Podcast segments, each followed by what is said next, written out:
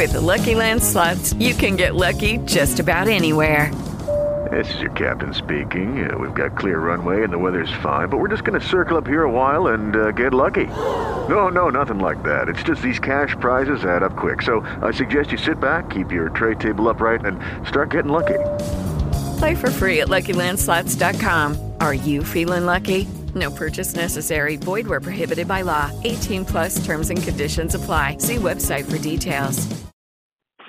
Good afternoon. It is Friday, and let's see, what are we? September something.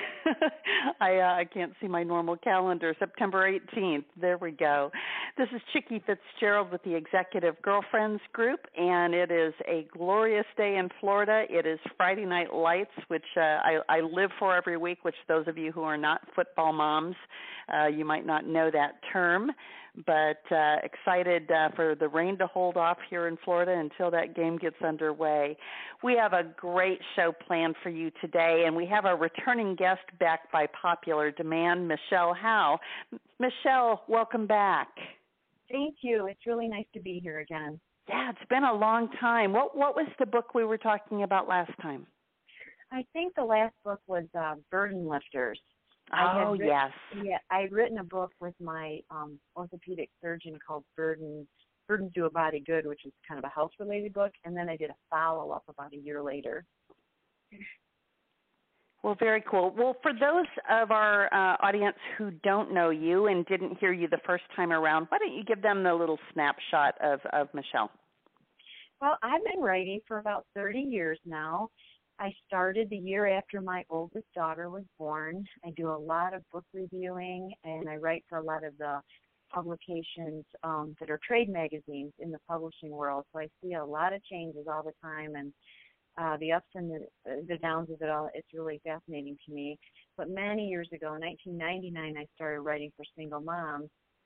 Not because I'm a single mom, but because two of my best friends became single moms through unwanted divorces and I started telling their story. And I ended up writing five books for single moms, just interviewing different women across the country.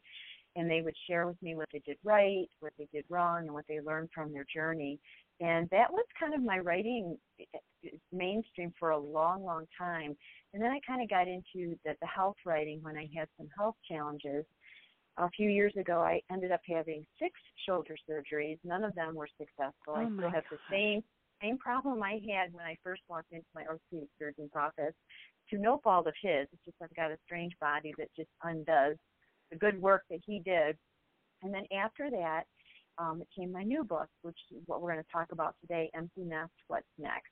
And as you can guess, I am in the empty nest season of life.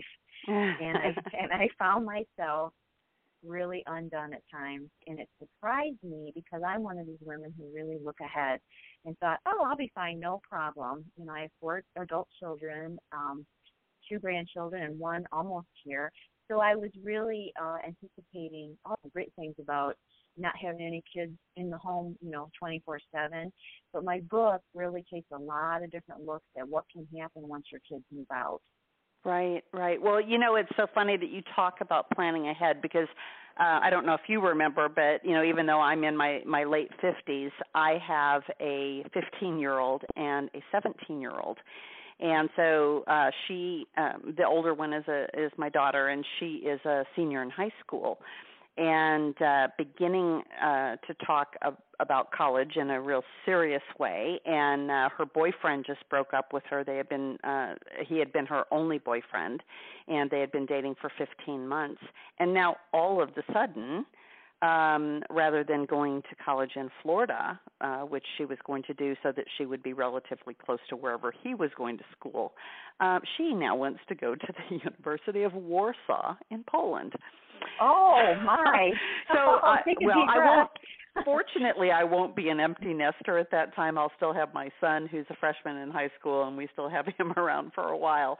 But, you know, I already do think about those days and I do have an adult daughter who uh actually used to be our nanny and we we really adopted her into our family and so I do have two grandchildren and a son-in-law and uh but uh, very different dynamics uh than than parenting your own adult children.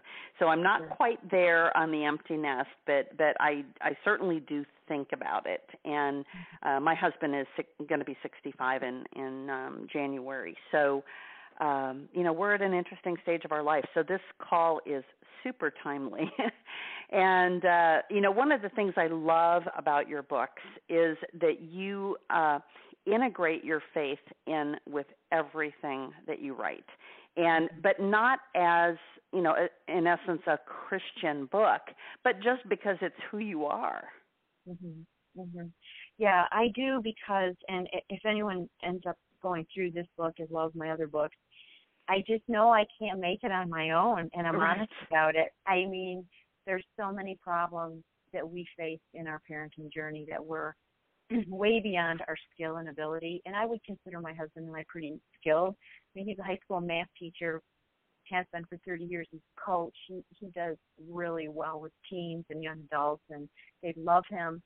And I just love people. So I mean, you figure you with those two combinations, you would be able to parent without major drama happening. But we had some real tough years with one of our daughters, and I tell her story because she allows me to, and it's part of who she is now. And she says, "Mom, tell everybody what I did so they can avoid the mistakes I made."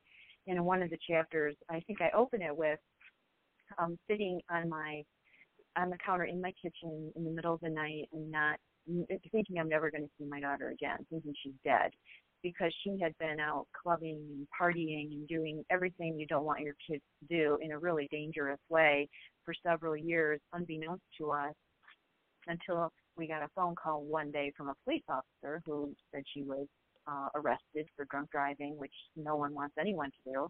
right So that became the spiral, and she was really um, didn't stop right away. I mean, we enforced rules, we did all the tough love, we did everything you read about in all the good manuals on parenting, and it just was not stopping. And I remember just getting on my knees and just saying, Lord, if you don't help us, show us what to do, we're going to lose her. Just like a lot of parents do lose their kids to drugs, Right. to alcohol, to whatever. But that night, I sat there and she was missing, and we did not know where she was. Her phone, she wasn't answering. We had no idea. And I sat and I thought, I would not be surprised if we get a call in the morning saying that she has died. And I, I remember looking out into the fields. They were dim, but I could still see out there thinking, how will I get up in the morning and take a breath? How am I going to make it through the night? And that is when my faith kicked in because I just felt I felt that God was with me. I felt like I felt like no no matter what kind of news we were going to get, that He was going to give me the grace to get through it. No, it was going to be hideous and horrible and hard, but we'd make it. Right Well, we ended up getting through that night, and it wasn't until three or four the next day when another police officer was in our home hunting for our daughter. And he looked at me, and he he I've been crying, of course. And he was a young guy, but boy, he was wise beyond his years. And he said to me, you know, I see parents like you all the time who really care about your kids and they've really done the best they they can, and yet your kids go crazy and break the law and don't listen. And he looked at me and he said, We'll find her. But he said, You know what? You don't have to let her live here anymore under your roof and watch her do this. And, you know, that triggered a completely different chain of events for my husband and I. And she did end up coming home later that day, and she was belligerent as all get out. And we ended up writing a contract for her, and if she broke it, she was out within two weeks. And that was the turning point for some reason wow. she realized her real friends weren't real friends and nobody was going to take her in and she was at the bottom. And uh slow slow journey back up but after about two years of many many many small daily choices that were good choices her life healed and she's a completely different person today. And uh yeah so my faith is all there because i need it Oh, And, um, wow, you know, what a powerful story. What a powerful story. And yeah, I mean, I, I, I think ab- about so many things that have happened in my life, and, and fortunately, I haven't had to go down that path as a parent, but I, I was her, right, when I was younger, and, and uh, should have gotten brought home by the police on a number of occasions, and, and was, you know, through God's grace, was not.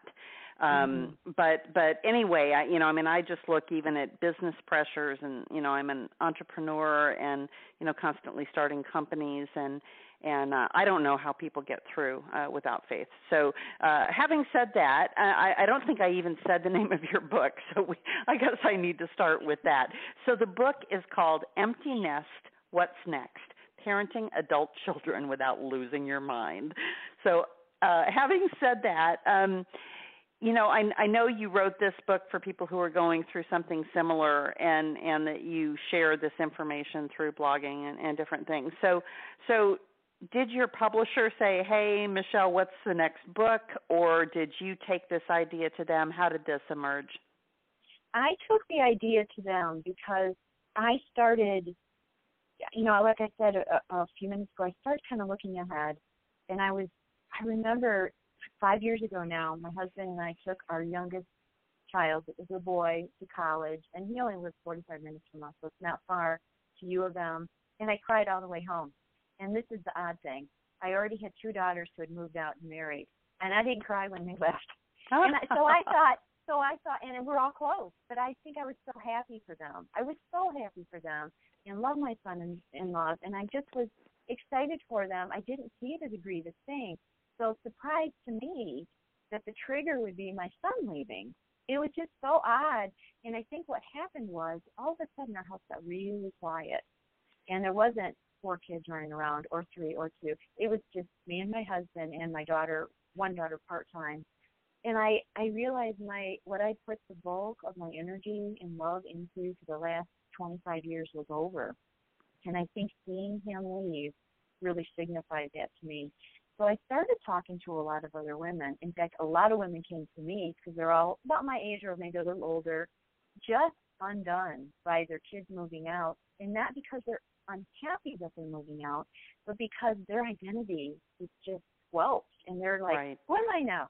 And these are women who work and some women who work from home. They're not just idle, but it was just seemed like the emotional um the emotions that we give to our kids, the investment there is so deep and so rich for so long. And when they leave, something does sever and it changes. Right. And I think that's hard for women at times to even go there. They just kind of want to deny it's ever going to really happen. Right, but you, you know, some people have told me um, because I've I've been saying lately that uh, you know everyone said raising a daughter was going to be so hard because you know they go through those dark years of of uh, not liking you and and you know rebelling and and uh, and I have never had a day of that with my daughter. She's been mm-hmm. amazing. Mm-hmm. But they said, you know what? It's going to be even harder for you than when she leaves because in some ways it's that tension that can emerge during the teen years that makes it easier to say, okay, go.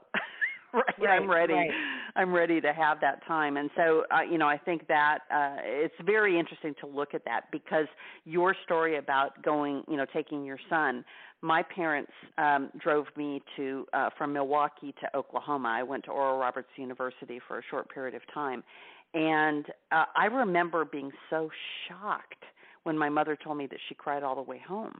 And I mean, mm. that was like days of driving. And I'm the youngest of three.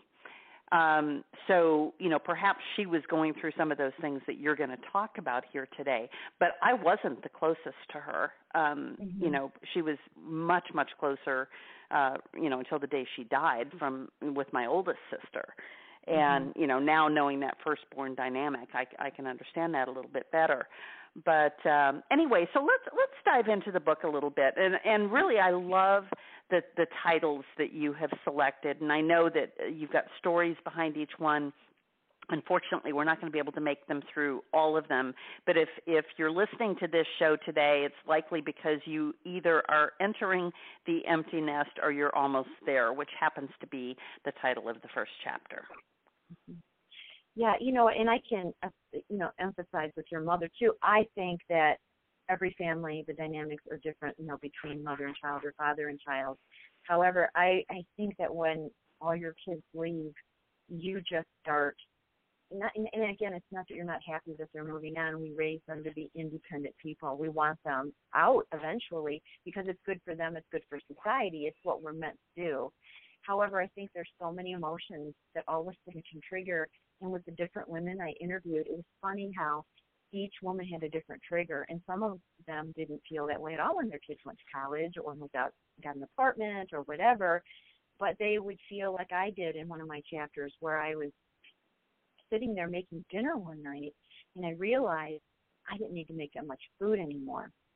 And it was funny how the house was quieter. I was like having my recipes, and I thought this just doesn't seem right because with four kids, and then we have their friends over, you cook a lot of food quite often.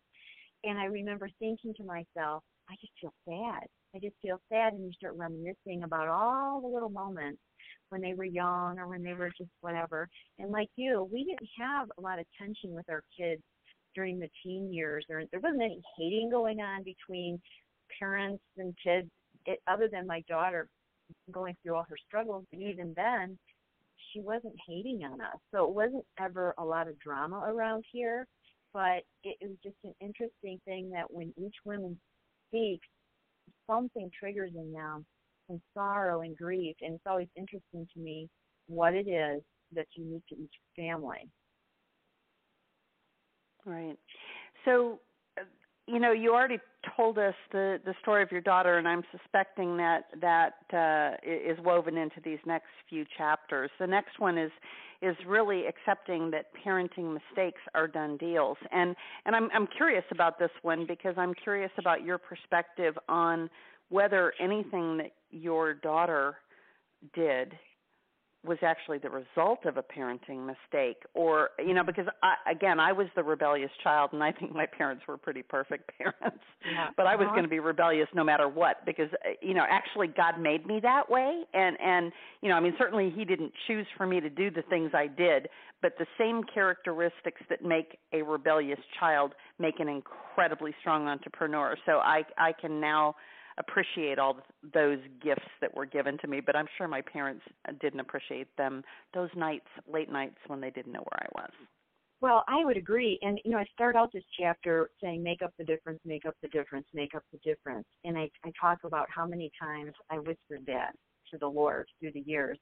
And I had heard that phrase many, many years ago by some other mom who was in dire straits over one of her kids. And I just was listening to her and she just said, I pray every day that the Lord makes up the difference. And she was so earnest and so heartfelt. And that phrase stuck with me because I don't know how many days you feel like you just don't have enough. Or and I'm an energetic person. I get I have a lot going on and I have my to do list and I work through it. But some of those parenting challenges come to you and your kid's heart is broken or they're struggling with something and you can't fix it. And I and there's this whole other part of parenting that um I think we don't realize when our kids are young because most people tell you, oh, when your kids turn 18, it's all over, you're done.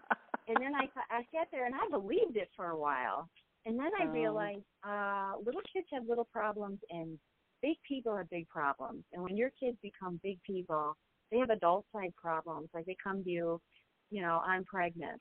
Um, I have a drug problem. I can't get a job. I don't know what to do with my life so and so just broke up with me or didn't show up at the altar or I'm getting a divorce or whatever or I have a health crisis. I mean, the problems that my husband and I have, all of a sudden our kids are mirror, mirroring those in their life.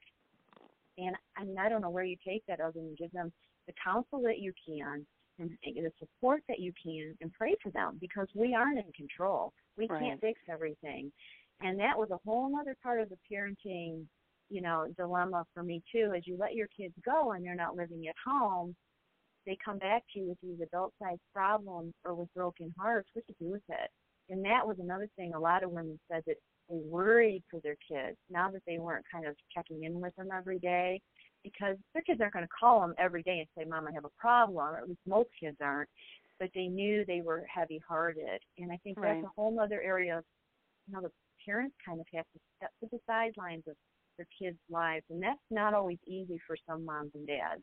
No, no, and you know, as I said, if if if we actually do have our daughter going halfway around the world uh, to college, um, you know, I mean, I think about that of of uh, you know, I can't just drop everything and and be there in a couple of hours, you know, like I could if she were going to Palm Beach Atlantic where where she was going to go uh on the other Sure. coast of Florida um, you know, and, and in many ways, the communication won't be all that different because we probably would have been talking via Skype or, you know, um, iChats or whatever uh, most of the time. But if anything ever is a crisis, then you know my ability to react and be there is, really uh, significantly different. And you know, it's funny. One of your chapters that jumped out at me is you know welcoming your children's future dates and mates.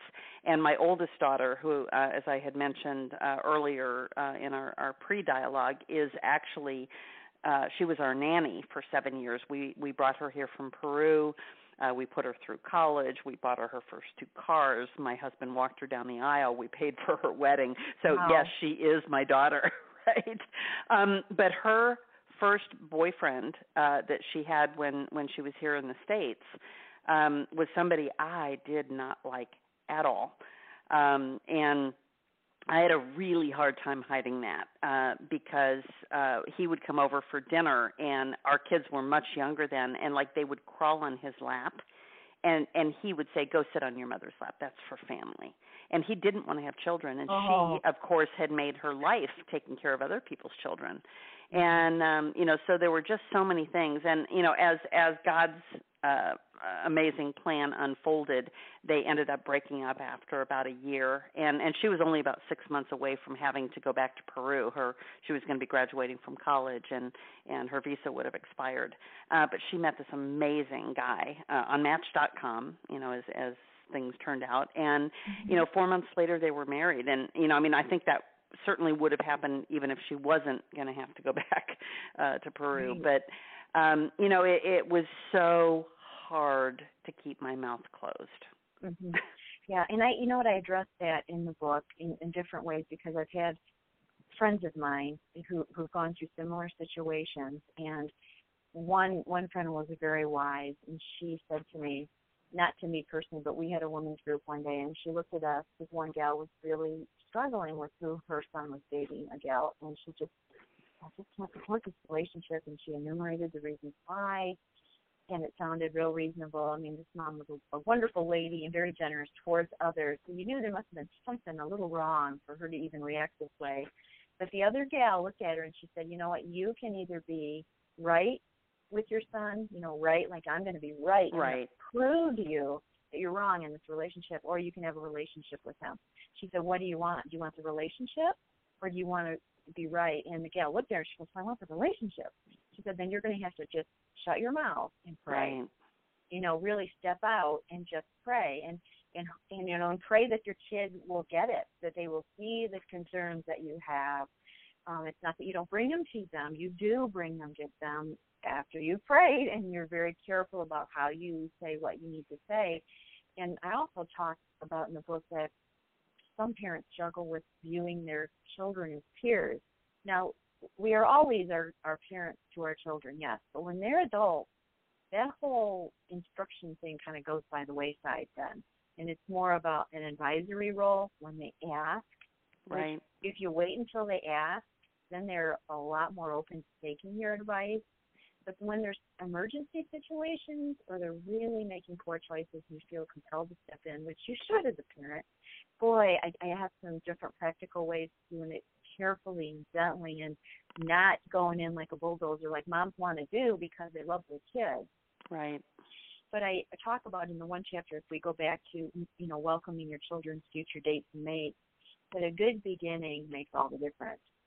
And I actually got the, the title of this chapter from listening to a radio show some months ago where two counselors slash doctors were talking about all the potential problems that you can have with your children's adult dates and mates and how to avoid them.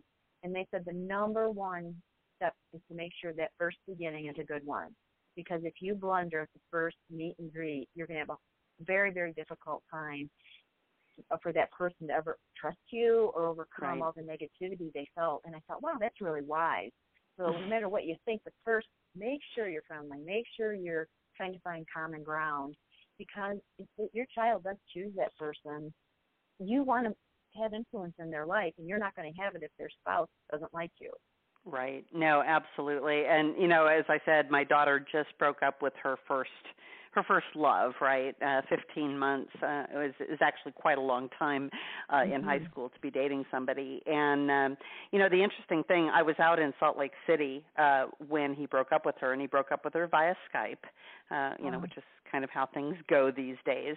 And my husband, you know, was sending me texts of what do I do with this crying child, right? What do I do with a a, a crying 17-year-old? Well, he did what all good fathers do. He went out and bought her an iPhone 6. Oh, sure, sure. yeah, that will fix everything. Well, it turns out it it kind of did. But um, you know, I I said to him, you know, what she lost wasn't Troy, she lost the dream of marrying your high school sweetheart because he had the most wonderful parents. So she would have had the most wonderful in-laws, and she would have had this great uh, sister-in-law. You know, it's the daughter mm-hmm. is is actually ten right now, but she looks up to Kira at seventeen, and and I mean it was such a wonderful family situation. We even changed churches to go to church with them. And uh, you know so so it was leaving all of that behind. And you know it's going to be so interesting to see where where she ends up especially if she goes abroad. And i'm going to forbid her to fall in love in poland right? Sure sure. Because i do not want to have children i mean my grandchildren right now are an hour north of here. And and you've got a couple of chapters about the twist in the plot of of becoming a grandparent. Uh so i'd love to jump to that. But you know my grandkids today are just an hour away and it's too far because you know we just it's too far to drive to see them on a regular basis. And fortunately mm-hmm. my my oldest daughter is now teaching at my kids um christian school. So my my grandkids are going to school with my with my children. So it's it's really terrific. So tell me about uh your your grandparent perspective here. And and you also have a chapter about stepping in to parent your grandchildren in a crisis. Yeah well, you know, I it was really interesting when my oldest daughter told me that she was pregnant, and my my oldest grandson will be four. No, he'll be five in December. Boy, time flies. I remember driving in the car with her, and we had had the whole day together, and we had a wonderful time. And she looked at me and she told me she was pregnant, and I was so happy. I was so happy. I was floating on air for days. And then I wasn't happy. And I write this chapter just this way. I was really happy until I wasn't. And all of a sudden, what happened in my mind was I thought, can I do this again? Can I? I started re- reliving all the illnesses our kids had, and all the worries, oh. and the ah. all-nighters, and all the uncertainties, and all their little heartbreaks, and every hard thing that broke my heart as a mom. I thought, do I have the heart to do this again? Because I know I'm going to feel the same way about my grandchildren than I feel about my kids. And oh Lord, I don't know if I'm up to it yet. I mean, I'm just, oh, it was spinning. And it was so funny. I thought I must be the only woman in the world who's ever felt this way. What a bad grandma I'm going to be. Well, I wasn't because I started talking to other women, which is always a great thing to do when you're struggling as a, a female. And I had all these friends who said I felt the same way. I was like, "Am I ready for this? Am I up for this?" Because you remember how intensive it was. And then, the bigger my daughter got, you know, her tummy got bigger and bigger and bigger I got happier and happier and happier. As soon as I faced those kind of weird fear things, I I was able to dismantle each one. And I thought, you know, God was faithful to give me everything I needed to parent my kids. Surely I will be a good support for my own children and they have children. And now having two grandchildren and another one coming in two weeks, I will tell you there's nothing better than being able to invest in new lives again and right. people laugh and they say, "Oh, that's because you send them home at night." And I'm thinking, well, no, because sometimes they spend the night, and sometimes we have them here for a couple of days. But it is like a real gift from God. It's like that extension of your child and another person, and it's a wonderful thing. So, but I, I was really again taken aback by my own response that I even had a question about, "Wow, is this, am I going to be able to do this?" Hmm. And I hmm. thought, you know, how often does fear stop us from relishing even wonderful news because we're afraid we won't be enough, or we're afraid, Completely. you know, we don't have enough energy, or we don't have enough time, or whatever. And I thought, boy, I it was such a lesson for me to live one day at a time and trust the Lord and watch things unfold. And they do, and they usually unfold in a really beautiful way. Well, that's amazing, and and I'm gonna I'm gonna try to remember that one. Um, I want to shift gears just a little bit here. Uh, you you got a, another chapter about midway through the book called "Letting Adult Children Become Fiscally Responsible," and and I think a lot about this one because uh, when we moved to Florida uh, almost 15 years ago, uh, you know, we were just so incredibly blessed. I, I had a, a multi-million dollar consulting contract, and and so we bought, you know, a beautiful home on on a marina with a boat dock, and and so we have lived in this gorgeous house for 15 years, and it's a gated community. And you know, I, I heard my children say, "Well, you know, I'm you know, I'm not ever living in in a place that isn't a gated community," and and you know, it's just amazing to hear the words that come out of their mouths. And I think, wait until you see what life has for you because I never grew up in that, right? I never mm-hmm. had anything. My dad was a minister and my mom was a teacher and uh you know the only time we lived in a really nice house was because it the church provided it right? It was the the manse mm-hmm. is what they called it in the presbyterian church. And and so you know i think about how my kids will do. So what did you do? What's the story behind this one? Well i was i really my, my husband is all about no debt. So we don't ever have any debt which i would have also I don't know. He he's a good saver. He's a teacher. He's a math teacher, by the way. So right. he's really good with numbers and money. But we live on one income all these years because I'm a writer, but writers don't make much. It's more of a you do it because you love it kind of thing. And I, our perspective on money was different than a lot of our friends who went into a lot of debt to buy big, beautiful, huge homes, really that they could not afford, and then right. ended up losing later on. But we ended, we bought my my husband's grandparents' home, an old farmhouse, 14 acres near Lake Erie. Love it. We've never moved. We've been here 26 years. It's wonderful. Um, but I will tell you, even we we're just middle class people, but the younger generation, like your kids, view money so differently until they get out on their own. Because we had budgets, we were frugal, and we had everything we wanted. We were fine, but we had a budget and our kids learned how to handle money from early on. However, they get into high school and they start saying, well, I'm going to do this or I'm going to do that. And I just kind of look at them and thinking, okay, don't say much. I'm thinking because real life hits you a lot of times in the pocketbook because you just right. don't realize how much things are going to cost. But the focus I had in this chapter was from a gal that was in one of my small groups, and she was talking about her kids and her and her husband, their two boys in their 30s, they continue to pay for almost all their bills. And these boys don't live in their home. They pay their bills in these boys' own, own home because they just don't have jobs that are viable. Oh my goodness. And it's not that they can't work, it's that they don't really feel like working, kind of thing. And I challenged her one day and I said, How, why do you guys keep doing this? You know, because she's fretting about it said, you know, my husband and I never handled money well, excuse me, when they were growing up. So I don't think I've ever taught them how to handle money. And I said, well, now would be a good time maybe to help right. them. And she, you know, she's just a dear person, but she had a block there. And she said, yeah, I know you're right. It was so much easier said than done, and we're just not equipped. And we really talked about this, but then I had other people weighing in on the, that subject, and it seems a lot more common than what I'm aware of. So I don't know what's going on in our current younger generation. I do think that they feel entitled to things, and they toss that r- word around a lot. But I think it's accurate. I don't think I don't think it's that they're not willing to work hard, but I think they think things should come fast, really right. fast, because they've grown up in a fast America where well they have, and everything. you know, in our home, um, I mean, we we've had a lot of challenges because I'm an entrepreneur and we've we've made it and we've lost it and you know we're we're hopefully on an up cycle right now but um you know the kids went to private grade school and then you know my my daughter had to go to public uh, middle school and we were finally able to put them back in Christian school um you know a few years ago. And mm-hmm uh, but they're they live in this world where like the minute you get your driver's license you get a car. And i'm like uh no.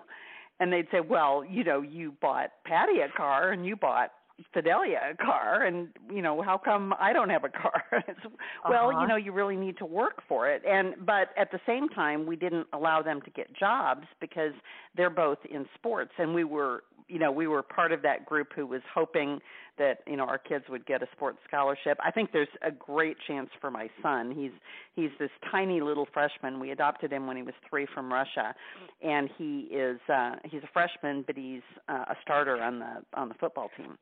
Uh-huh. so, you know, I think there's a good chance, you know, by his senior year, either in tennis or football, that he's going to get something. but but at the same time, you know, I, I know uh, my husband uh felt very very strongly about not buying cars for the kids, and so I share a car with my daughter, and and you know that's worked out fairly well. But and we've always been honest with the kids about money. We've told them how much car insurance costs. And you know when my daughter's lobbying for you know please get me a car well actually now that she's going to poland for college we don't have to buy her a car for college. Right. so you know there there is a mercy in all of that. But um you know the one thing you talk about not being in debt uh years ago i taught dave ramsey's um course on um Financial Peace University, and my daughter actually went through it. And you know, I think it would be good now to have my son go through it. Just uh, although he, my son saves every penny that comes through his fingers, and my daughter spends every penny. So Yeah, isn't uh, that funny how it is? way too much like me. Um, you know, there are a couple of other chapters I'd like to touch on, and you know, we're we're uh, bumping up against five o'clock, and I didn't ask you, uh, you know, if you had a hard stop at five, so I'm going to ask you that right now, uh, and and then we can just we can wrap up. There are a couple of other things I'd like to talk about. sure, I've got enough time here, so Okay, whatever you perfect. Ask Well, then fine. We'll just we'll just uh, touch on a couple of uh, these other topics because I think they're really important. Um, and, I'm going to kind of bundle a couple of these together and, and let you just pull out the stories that you uh, feel you need to share. Um, one of them is supporting your adult children through crisis, giving counsel when they want to give up. And then uh, I'm jumping one, but uh, allowing adult children to move back home. And I kind of suspect that those are all tied together somehow. They you know what they really can be. And the story i use in in the book um about supporting your adult children you know through a crisis actually was my oldest daughter when she miscarried. And then she miscarried a second time. And i remember thinking i never miscarried. I don't know what she's going through. I'm really quick to help her. I don't have the right words. I don't have this. I don't have that have that. But you know what? You just love the people and you embrace them and pray for them. And you know just knowing that you care is generally enough. However there are crises that are so huge, let's say bankruptcy or something, or if your kid is addicted to drugs, which I'm counseling with a lot more women who have children that are addicted to heroin and their whole life is hellish and they're doing everything right. I mean, it's just a, a terrible thing that's going across our United States right now.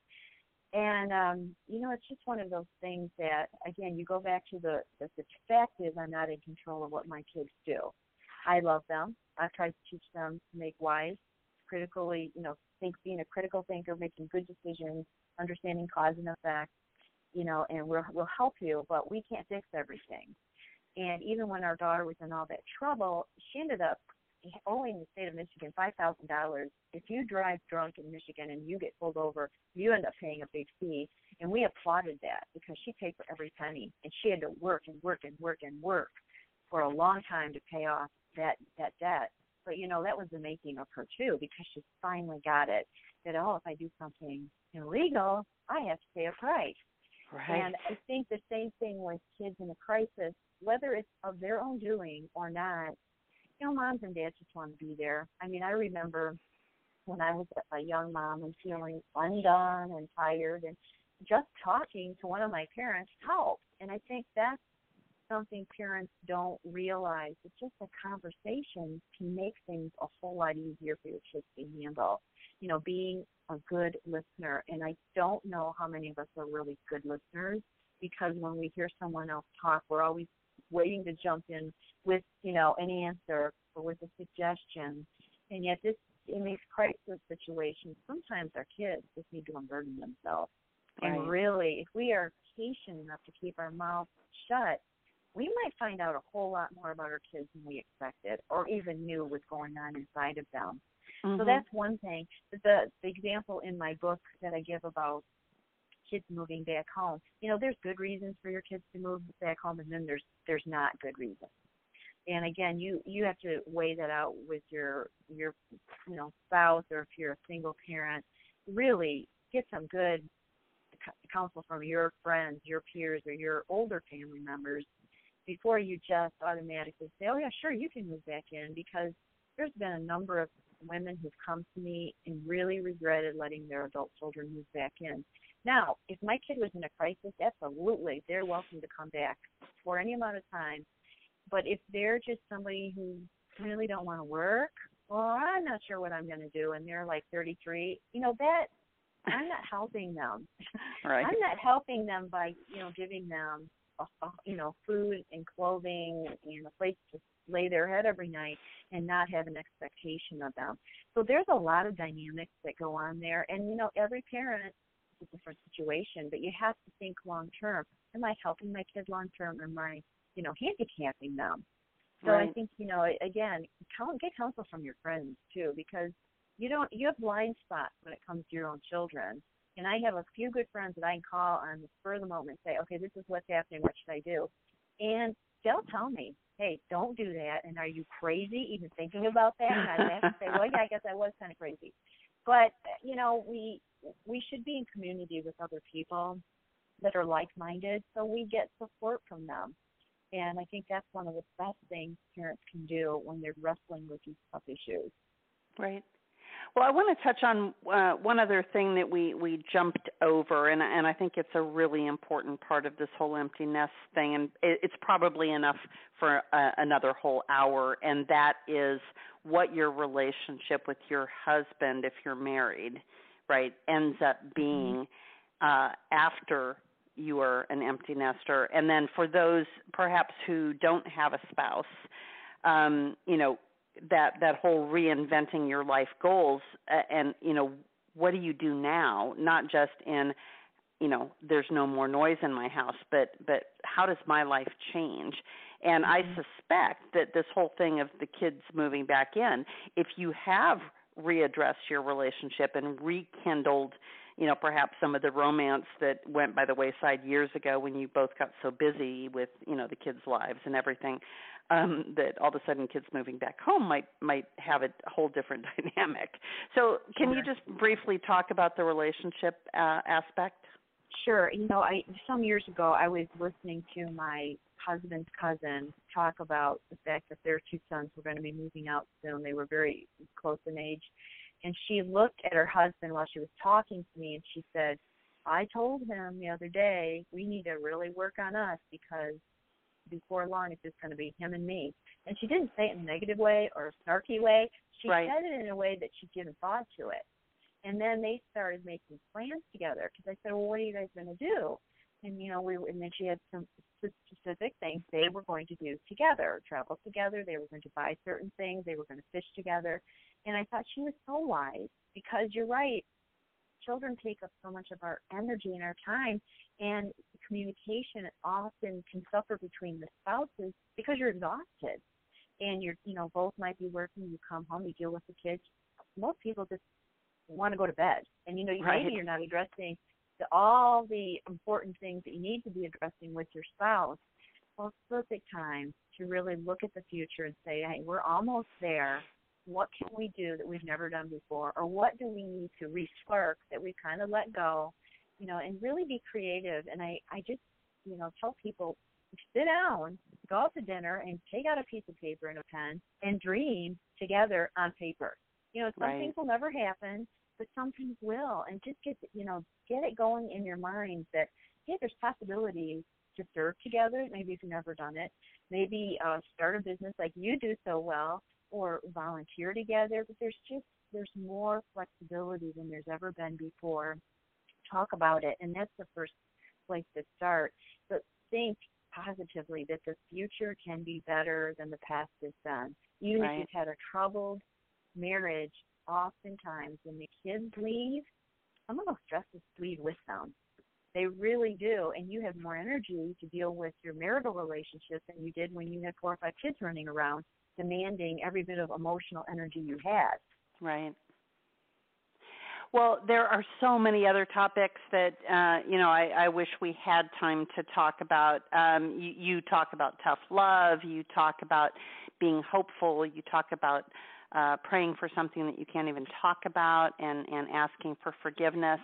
Uh, learning from your kids with grace. Um, where where I'd like to close the show is is uh, the very very last chapter, and you know I will tell you that that my entire life uh, while my parents were living, and they they've been gone now for almost 15 years, um, but my life with them was uh, characterized by the word unconditional love and mm. chapter number 30 in your book is loving them unconditionally. So why don't why don't we end the show with you talking about unconditional love? Yeah, I this this chapter was close to my heart because I was sitting with a woman who was really distraught and she said to me, I don't like my son. In fact, I haven't liked him for years, but I still love him. So the conversation unfolded and it ended up being she could not support the decision her adult son was making with his life uh, from from A to Z, it seemed he was making poor choices, and he, she didn't like the way he talked to her or to her husband or to his siblings. She didn't like his attitude about work. She didn't like how he took care of himself or that he was neglectful in any variety of areas. And she looked at me and she said, I don't like him. I don't like him. And I said, I know, I sound like I'm a bad mother. And I said, Well, maybe not. You love him. You're doing all the right steps. You're overcoming evil with good. And, and I talk a lot about that verse in this chapter because we're commanded to overcome evil with good. So we sat there and we did some brainstorming and how can you show unconditional love to your son, even though you may not quote like him right now, because you know what, six months from now you may like him as well as love him, but you're never going to get back to the liking if you don't love him, right? Because he's not mature enough, obviously, to take those steps you know, to mend the relationship, to be responsible, it's on you. But you have to have right boundaries, you know. And so we sat down, we talked about different things, and at the end of the conversation, she had a better handle on, hey, I can do this, I can do this, I can do this, to show I love him without him taking advantage of us, being, you know, disrespectful to us, you know. And then the list went on, and she felt some hope and I thought, you know, we have to be honest. We don't like our kids all the time. They don't like us all the time. I mean, right. You have three girls that have PMS all at the same time, those girls didn't like each other, you know, for that week of the month. I mean, it was be kind of dicey. But, you know, you get through it, and that's why relationships can last over the long haul is when you love someone unconditionally, you forgive them, they forgive you, and you keep plodding on. And uh, so that's what I'd like to, you know, listeners to know is you don't even have to like your kids all the time, but you can love them. Right. And the greater call is to love, you know, those around us. Right. Well, Michele, thank you so much. First of all, for your flexibility in moving the the call back a little bit to accommodate my schedule today. And uh, the book we have been talking about is Empty Nest: What's Next Parenting Adult Children Without Losing Your Mind. The publication date is actually 10 days from today, September 28th. Mm-hmm. And uh, it is available uh, to order on Amazon.com. Michele, how can they get in touch with you if, if they would like to pose questions or find out about your other books? Well, I'm very active on Facebook. So if you go to Michele Howe, Michele with one L, you'll find me and I respond to people and I'm active there. I also have a blog that I always talk with people on, and my email address is there, and I do Twitter. You know, I'm on oh, everything. Fabulous. So yeah, I'm I would really enjoy you know dialoguing with people. Well, terrific. And, and Michele, it's just been really, really great. Um, you know, I, I have this coming up in, in my next few years in my life and and at an interesting season when, you know, hopefully I'll be winding things down, uh, not quite ready to retire, but but close. Uh, and uh, so I'm going to make sure to keep a copy of this uh, wh- where I can find it. oh, so uh, again, you. our our guest today was Michele Howe. If you would like to know more about the Executive Girlfriends Group, you can go to executivegirlfriendsgroup.com or check out our Facebook group where we post information every week uh, about the various shows that we have. So. Uh, Michele, I, I just uh, am honored that you took your time out on a Friday and hope you have done an amazing weekend. Well, you too. It's always nice talking to you, and um, thank you to all your listeners too for taking time out of their Friday. Thank you. All right, terrific. Thanks so much, Michele, and God bless. Mm-hmm. Bye bye. Bye bye. Step into the world of power, loyalty, and luck. I'm going to make him an offer he can't refuse. With family, cannolis, and spins mean everything. Now, you want to get mixed up in the family business. Introducing The Godfather at ChumbaCasino.com. Test your luck in the shadowy world of The Godfather slot. Someday, I will call upon you to do a service for me. Play The Godfather now at ChumbaCasino.com. Welcome to the family. VGW Group. No purchase necessary. Void where prohibited by law. See terms and conditions. 18 plus.